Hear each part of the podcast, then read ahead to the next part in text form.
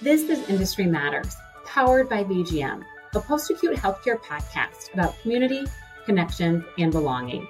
VGM is a member service organization serving durable and home medical equipment providers and manufacturers. VGM also has communities for respiratory, complex rehab, women's health mastectomy, home accessibility, and orthotics and prosthetics. With VGM, you're part of something bigger. Welcome to Industry Matters. In today's episode, VGM Live at Home's Vice President Jim Greatorex talks with Rick Lair from Challenge Specialties about bank trusts and how they impact home accessibility clients and home modification companies. Hi, this is Jim Greatorex, VGM Live at Home, and welcome to our podcast that we have today. We haven't had one in a while, but we're very happy today to have a good friend of mine with us. His name is Rick Lair from Challenge Specialties. Rick has just joined us as a consultant for VGM members. Um, so uh, anyway, let me let me say hi, Rick. How are you doing today? I'm doing well, Jim. I appreciate the chance to get to talk to you and uh, to talk about some of the things that we've got on the agenda here. Yeah, well, Rick and I have uh, become friends about four years ago, and um, uh, I I just have been um, fascinated with Rick's career. Um, he's just really been in accessible housing for a long time in many facets. So, uh, Rick, why don't you just kind of share some of your uh, history in your career with us? Uh, Jim, I got started. Um, I used to do property management. I had 10,000 units in six states, 300 employees, and I weighed 50 pounds less than I do now because I was so stressed. And I just decided I was going to be a painter. And I found out painting didn't pay, but they had this new area called special needs remodeling and some new Medicaid set aside programs that I got involved in. And I got started with those, and then I got started speaking around the country and um, by the way, I started in 1985, so it's been a couple of years. Um, but I got started speaking around the country in this. This was before the internet gave us opportunities to go look at what we needed. It's before there was common knowledge out there. It was before ADA. So the people I was speaking to were very interested. And one of the groups I spoke to, a reverse mortgage lender group, there was some bankers there, and the bankers came up after the meeting and said, "We'd like to talk to you because we're looking for someone like you." That was 25 years ago. And that was the special needs group out of the special needs trust groups out of banks. And they said, we need home mods, we need medical equipment, we need everything, and we can't really talk about it. But now that we have you here and we know you know what you're talking about, we'd like for you to start working with us. And that started a career working with banks and insurance companies and trust uh, on their special needs clients. Wow, that, that's a long history with doing that. That's, that's before home accessibility was even called home accessibility. I don't think it had yeah. a name then. Yeah. Um, uh, one of the Rick said he speaks. He's uh, he's going to be at our summit uh, on November 10th in San Antonio, our Building Opportunity Summit. And Rick, one of the things that he has as a a lot of experience in and has done very well is learning how to produce quality quotes and scope of work. And Rick is going to have a short presentation on that at our conference. Maybe you could give a quick overview of that, Rick. Well, I, I, I have two parts. One is I used to make the quotes, and then I got into the consulting area where I accepted the quotes and had to look at all the quotes. And because of that, I've been on both sides of the fence. And during that conversation, we're going to cover at the meeting, at, at the VGM meeting, we're going to cover the basics of it. What do you legally need to have in a quote? to be to have the quote stand up in court if necessary. And then what are the essential elements of the quote so that you and both you and the client know what you're covering in the quote. And then we're going to get into some of the more esoteric stuff, such as how is the quote presented, meaning how do you have that conversation with them about the quote? How do you define what quote should cover? And then what businesses practices support them accepting the quote when you offer the quote? And that's going to be down into a 15 or 20 minute talk and there's going to be a lot of stuff and i'll have it on powerpoint and i'll probably have some things available if you want to pick them up uh, such as the legal parts that you need for the quote. Because people are in all different areas they know the business but they don't know how to quote the business. And that's a weird gate to go through but you go through it after 20 to 30 years you're pretty comfortable with that gate. I'm looking forward to that. We haven't had a, a session on that ever, and I think it's uh, something that we just all take for granted that we're putting out good quotes, and maybe we're not. so, uh, that besides that, Rick has a another talent that uh, we just want to touch on, and then we're going to get into the beef of this discussion. Is we're going to really be talking about the opportunity with bank trust with you, but you also through your vast career and, and seeing all kinds of different applications for home accessibility construction have come across all kinds of unique structures. And then you've had some challenging clients. And uh, i'd love for you to maybe share some of that expertise that you have or some of those experiences that you have i should say. Well i think there's two parts to this and, and you have to understand when i work with bank trust i'm working with people that actually have money, so I'm not chasing the lowest dollar available. I can actually put out there what needs to be done in the way that needs to be done and create a value proposition. Um, but there's two areas that you deal with. One is the home they live in and the activities of daily living that they need, going to the bathroom, sleeping, eating, all the different things that people do every day. The special needs clients are going to do also, as well as their caregivers. So we go and evaluate the structure and at times we evaluate it so that we can do home modifications. We also evaluate it so that we say this is totally unacceptable. We need to start over. Or we look at an addition. So we can take the existing envelope of the house and we can modify it, or we can take the uh, house as it is and say if we add an addition to it, then the value of the asset is preserved. The house would be the asset. And then if that's just not acceptable, we go back and say, we need to start over and design it right from scratch. And most of the time, when you're dealing with, say, a para, someone who's paralyzed from the waist down and has full control from the waist up, that's not a terribly difficult modification to make. But you get into some of the unusual or unique things that I deal with, such as a person who was basically immobilized in a fully extended position.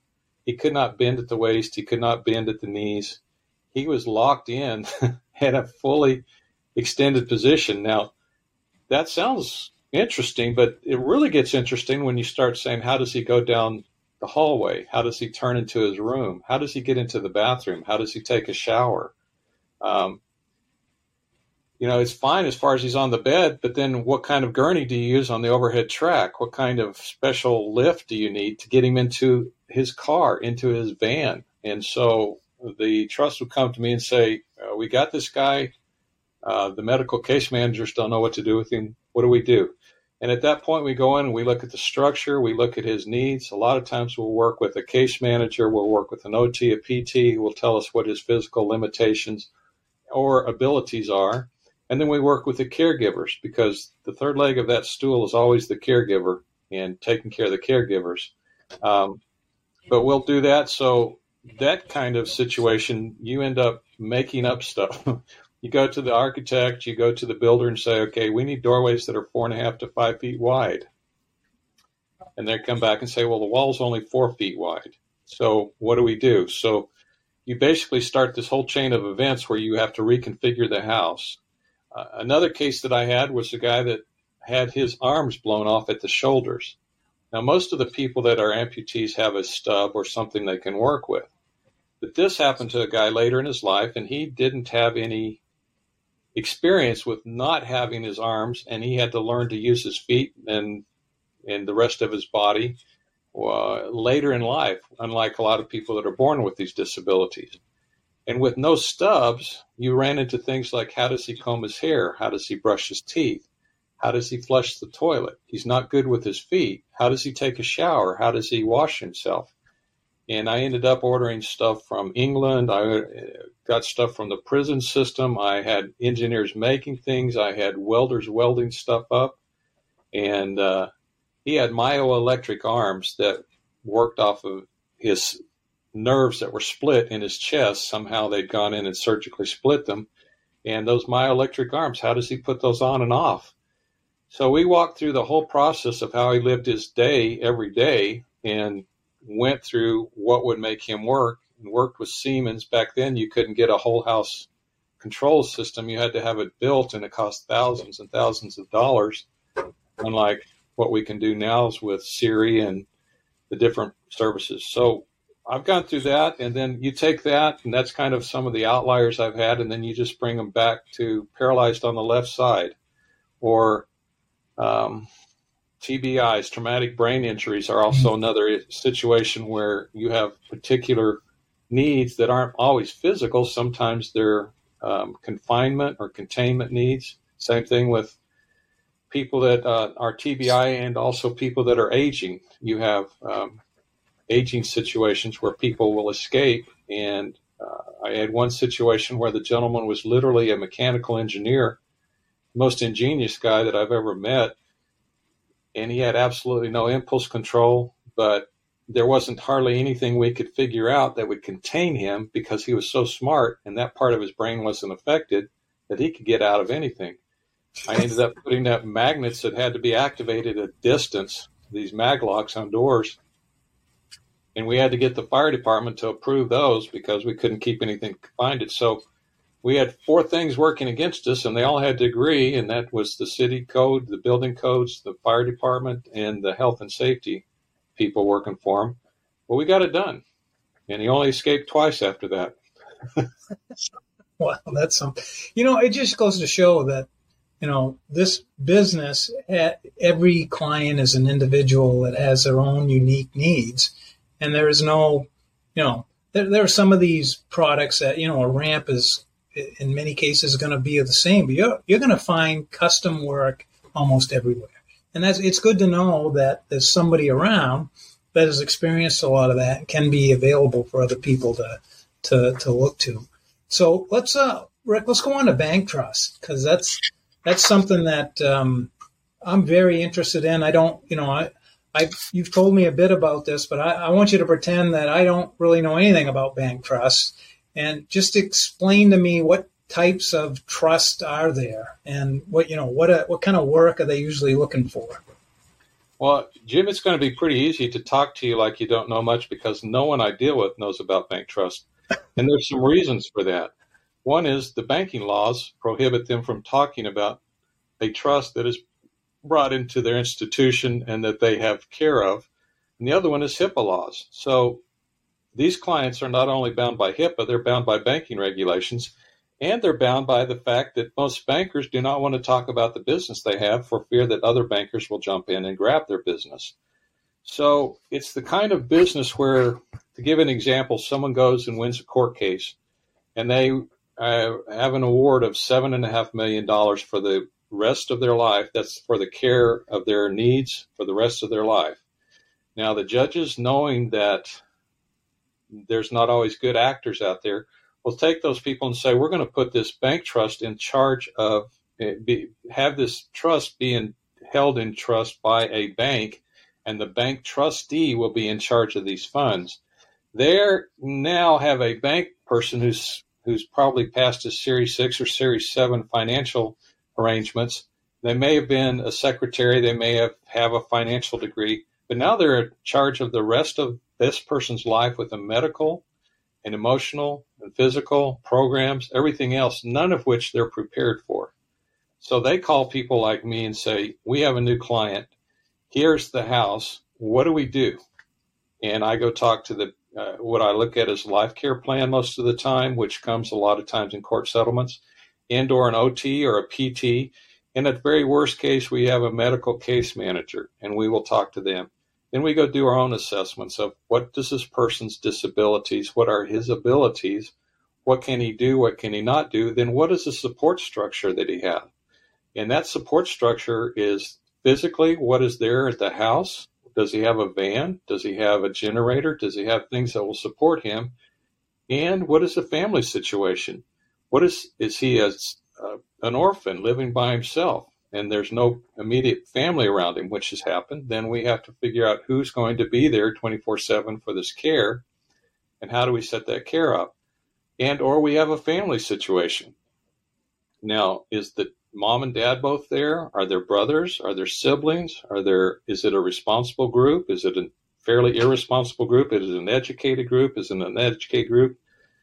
Your statement before that each one of these clients is new, it's like a new book each time. You don't know, you open it up and then you start reading to find out what you have. So you evaluate the physical area, you evaluate the sociological area that he lives in, you evaluate all of his help resources, and then you evaluate what he can or can't do and what he wants to do. Some of these guys, they're not letting this these this accident or whatever's happened to them slow them down. They still have goals and aims and we have to say, how can we support that? The other thing we have to do is, in a court case, these guys have been in court and in hospitals for five or six years, many times. They become what is called institutionalized, which means they're not used to making decisions because all of their decisions for the last five years have been made for them, either medically or illegally or some other way. And a lot of times they come and we'll ask, which do you prefer? And they say, I don't know, whichever you want. And I'm going, wait a minute. So this becomes an empowerment area also. We also work on the home, the structure, and empowerment of that person so that he gets to make decisions about how he lives. And I find it fascinating. And basically, I'm kind of always been amazed that I get paid for this kind of work because I get to go play with all kinds of toys and get to do all kinds of things. It's not a race to the bottom there's actually money to do there. Bankers understand cost over time, so I can say to them, look, this is the best product. It costs more now, but it will last for 20 years. This costs less, but it will last for three years. And I and I find it sometimes amazing, as I've said before, that I get to play with all these cool toys and I get to find the right items, not the ones that are almost good enough or not quite good enough, but exactly the right items and through educating the trust officers and through educating the institutions that I work with, they've learned that it makes sense to get the right thing from the start, and I get to play. That sounds awesome. Sounds awesome. Now, you, you talked about a uh, that was like an injury trust. Are there other kinds of trusts that you work with? Well, there's other kinds of trusts that are out there, and you're always going to, to deal with them. Now, what I deal with mainly and a lot of is called a special needs trust. And this is a trust that's structured because of tax purposes and um, Medicare purposes. And so they mainly have benefits in both of those. But there's many times when a, a father or a parent or a mother and has said, this person is probably not got the best life skills, and we're going to set up a trust for this person and it's going to be an at will trust. It's going to be a trust that has certain specifications laid out certain ways, and the trustee will be the banker or a lawyer or some other group. And that trust is administered somewhat differently than a special needs trust, but it has some of the same benefits. So you have trust when you're working with special needs trust, every bank that you look at has a trust department. Every bank that you deal with has people that work with trust and we'll have trust accounts. Now, some of those are special need, some are just at will trust, and some are trust for people that have a large amount of money and have tra- tax structures done in such a way that they keep the trust. So those bankers, even if they're special needs trust or not special needs trust, are still dealing with a group of people that have money, want things done correctly, and that group of people is becoming larger and larger as the baby boomers um, get towards retirement and most of them want to stay in the house that they're living in currently. So you have the special needs trust, you have the at will trust, you have you have situations where you have adoptions, you have situations where someone adopts a special needs child and the court orders certain things, you have court ordered processes that happen. So your wealth managers, your trust officers, those are all people that need this kind of help and are looked to by their clients to say, where can I find a guy that can fix a roll-in shower, that can do an overhead track? And many of the clients have just heard of these things or saw them on TV or saw them on a TV show. They don't know where to go, so they ask their special needs um, about their special needs to the trust officers and to the bankers. So every bank you see has a trust department. They will not talk about it, but they have one. So would that be why? I mean, there's not a lot of home access companies that are pursuing this revenue stream. It, why is that? Why it's so untapped? Well, you have to think about this. Uh, the banks don't want other banks to know how well they're doing. Um, each trust officer, I'll give you some numbers. Like if you go to a special needs trust, people that specialize in special needs trust, they may have five trust officers there. Each one of those trust officers may have anywhere between 120 and 145 clients. Now, that 120 and 145 clients, 20% of those, 5 to 20% of them are going to need modifications, special stuff, and uh, special equipment. Now, again, these are bankers. They're not people that have a large medical background or medical degree or any type of association or context for medical equipment or special needs modifications. So they're looking for people, but they don't want to go on the market. And bankers are a weird group. They do not want to go to Angie's list. They don't want to go to one of these special lists. They want to go to someone that they feel will protect the institution, keep it confidential. And so they ask other bankers, Do you know anybody that does this? And those bankers say, I know a guy who knows a guy. And that's how my name gets out there. And it, it becomes such a situation that for the last 15 years of my business, I was hiding because I could only do so much. And once you have that trust, then your name gets passed person to person to person. It's hardly ever from the paper or from this or, or from some kind of mass marketing institution. Um, but you can get in with them. But there's a certain style and type of thing that you have to recognize when you work with banks. And I talked to one bank, and I'll just throw this out because there's no names, but they told me they had 2.6 billion dollars in trust. This was a small bank in Texas. Now, I'm thinking, what are we looking at with J.P. Morgan? What are we looking at with Wells Fargo? Um, you, you look at Wells Fargo, each one of their groups has, like Austin, San Antonio, they're going to have a certain number of trust officers. Those are going to have a certain number of cases. You start doing the multiplication, six trust officers times 130 cases, you're talking, what's that, six times three, 24, you're having about 840 cases just on those six trust officers. 20% of them are going to need modifications, and they have the money to do it. I mean, you think about it, where do you go to get money? It's usually to the bank. So the bank's already got the cash. We're not talking about payment over time or can we lower this down? They're saying we want long term fixes that last for a long time and we're willing to pay for the quality. So, why they don't know about it is banks don't advertise. They can't talk about it because of the um, HIPAA violations. They can't talk about it because of banking in, institutions, and they can't talk about it because they don't want the competition. So, it's kind of a little hidden sector. It is. It is. It's it's rarely talked about, and uh, it's real interesting that that you have gotten in it and kind of learned the ropes and, and the language to speak and all of that.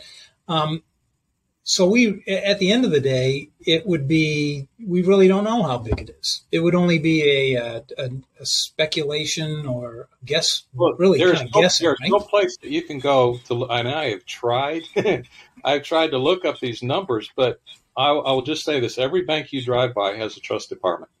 You just count the number of banks you have in your city, times the number of trust departments you have, times the number of clients they'll have, and you're looking at a, a group of people that rarely get tapped. You also have PI attorneys. You also have uh, personal injury attorneys. You also have these people that are doing the trying the court cases. And as, as I said before, it might take five years for this case to settle, but the PI attorney is paying for the special needs stuff for these clients during the time the court is settling this case. Mm. So he doesn't know who to look for either. He's great at legal. He doesn't know anything about medical, and he doesn't want to get sued. So he has to find the right people. And oftentimes we'll have nurses that say, "Sure, I know about this stuff. I don't I know the difference between this wall and this wall, but I have a medical degree." And I'm not here to down nurses, but I've never heard a nurse that said, "I don't know." they always say, "I know." And they become the de facto gatekeepers. So sometimes it's not just the bank trust you have to deal with.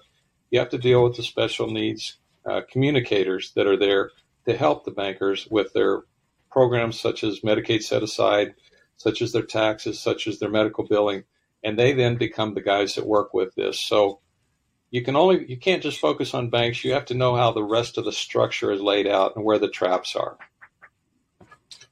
Interesting, interesting, interesting.